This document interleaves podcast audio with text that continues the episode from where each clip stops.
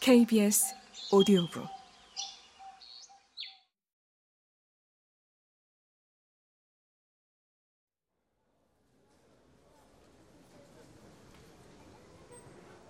고등학교 2학년 여름방학을 며칠 앞둔 날이었다.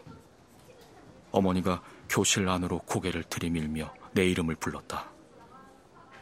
도시락으로 저녁을 먹고 야간 자율학습을 시작한 지 얼마 되지 않았을 시간이었다. 어머니의 얼굴이 퉁퉁 부어 있었다. 화가 나 있는 것도 같았다. 다짜고짜 내 손을 잡아 끌고 운동장을 가로질러 교문 앞으로 갔다. 해가 기울었고 깜깜해지기 직전에 하늘은 붉었다. 약도가 그려진 종이 한 장을 손에 쥐어주었다. 아무 소리 하지 말고 가서 절이나 하고 온나. 어머니는 더워 풀어헤친 내 교복 단추를 끝까지 채우고 바지의 먼지를 툴툴 털어냈다. 조문하는 법을 설명하다가 숨을 길게 내쉬었다. 꼭 가야 해요. 어머니의 눈물은 나의 불안을 건드렸다. 거기가 어디든 가고 싶지 않았다. 네가 네가 절이라도 하고 보내드려야 되는 어른이다. 안 갈 수는 없다.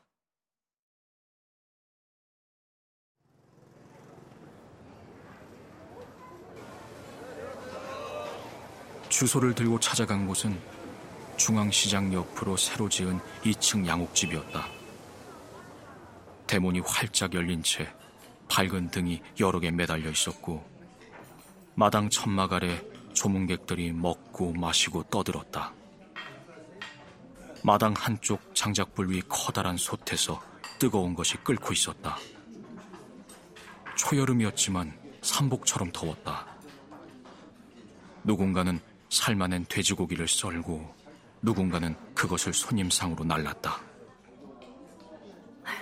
들어가라. 현철이 친군 같지?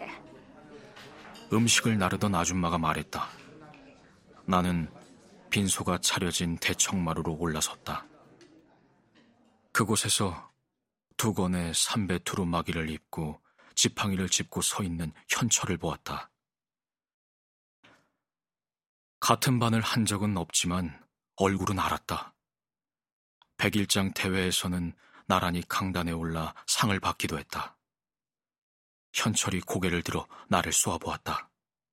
나는 허겁지겁 향을 피우고 절을 했다. 빨리 이곳을 빠져나가고 싶은 마음뿐이었다. 여기가 어디라고 와? 네가 왜 여기서 절을 해? 두 번째 절을 하고 일어설 때 누군가 나의 뒷덜미를 잡았다. 장모님 이러지 마세요. 제가 보낼게요. 젊은 남자가 내 손목을 잡아 끌었다. 사람들이 초상집의 기이한 소동을 구경하기 위해 모여들었다. 현관에는 수십 켤레의 신발이 어지럽게 놓여 있었고 내 신발은 보이지 않았다. 아버지 마지막 가는 길에 인사하는 모양인데 너무 야박하게 그러지 마이소. 술이 거나하게 취해 소동을 구경하던 노인이 말했다. 그 소리는 현철 어머니의 분노에 기름을 끼얹었다. 아버지라니 당치도 안 써. 누구 씨앗인지도 모르는 잡놈을 하, 술이나 따르던 근본 없는 연말을 어찌 믿으라고! 무슨 떡고물이라도 얻어먹을까 싶어 그 영악한 여편네가 지 새끼를 염탄 보낸 게지. 아이고 어림없다!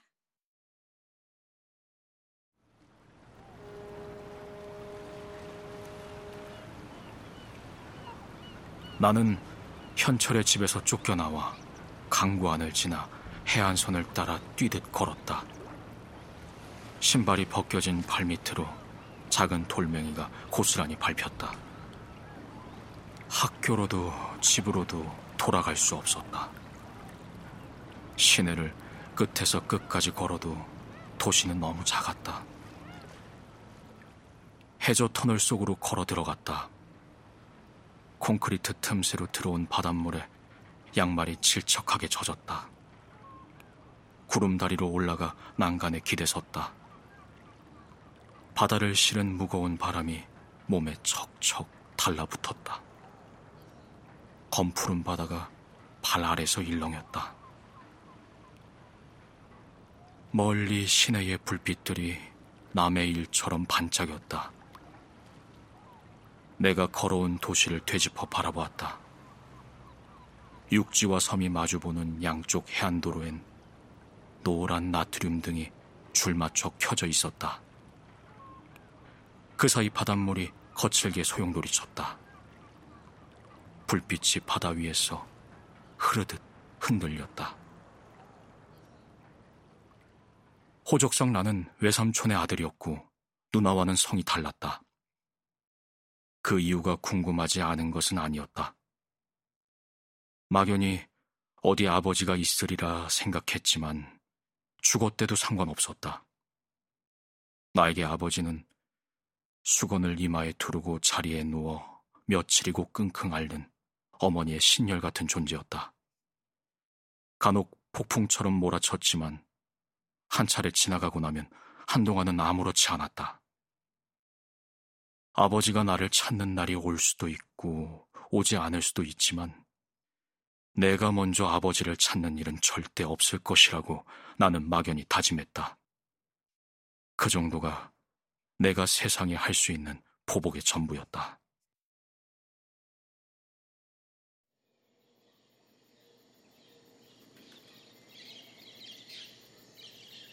걷다 보니 어느새 미륵산 아래였다. 나무와 달빛, 푸른 하늘과 검은 산의 실루엣, 산발적인 기억들. 정말 내 것인가 싶은 기억들이 순서 없이 뒤엉켰다. 뭔가를 알고 있는 듯한 눈길로 시종 나를 쏘아보던 현철이보다 미친 여자처럼 폐악을 부리던 현철의 어머니보다 죄인처럼 나를 끌어내던 현철의 매형들보다 더 이해가 되지 않는 사람은 어머니였다. 평생 한 번도 아버지였던 적이 없던 사람이었다. 나에게 자식으로서의 애도를 바랐다면 그것은 어머니의 이기심이었다. 정말 어머니는 내가 콩고물이라도 얻어오기를 바랬던 걸까? 나의 존재를 깃발처럼 흔들며 그들에게 충격을 주고 싶었던 것일까?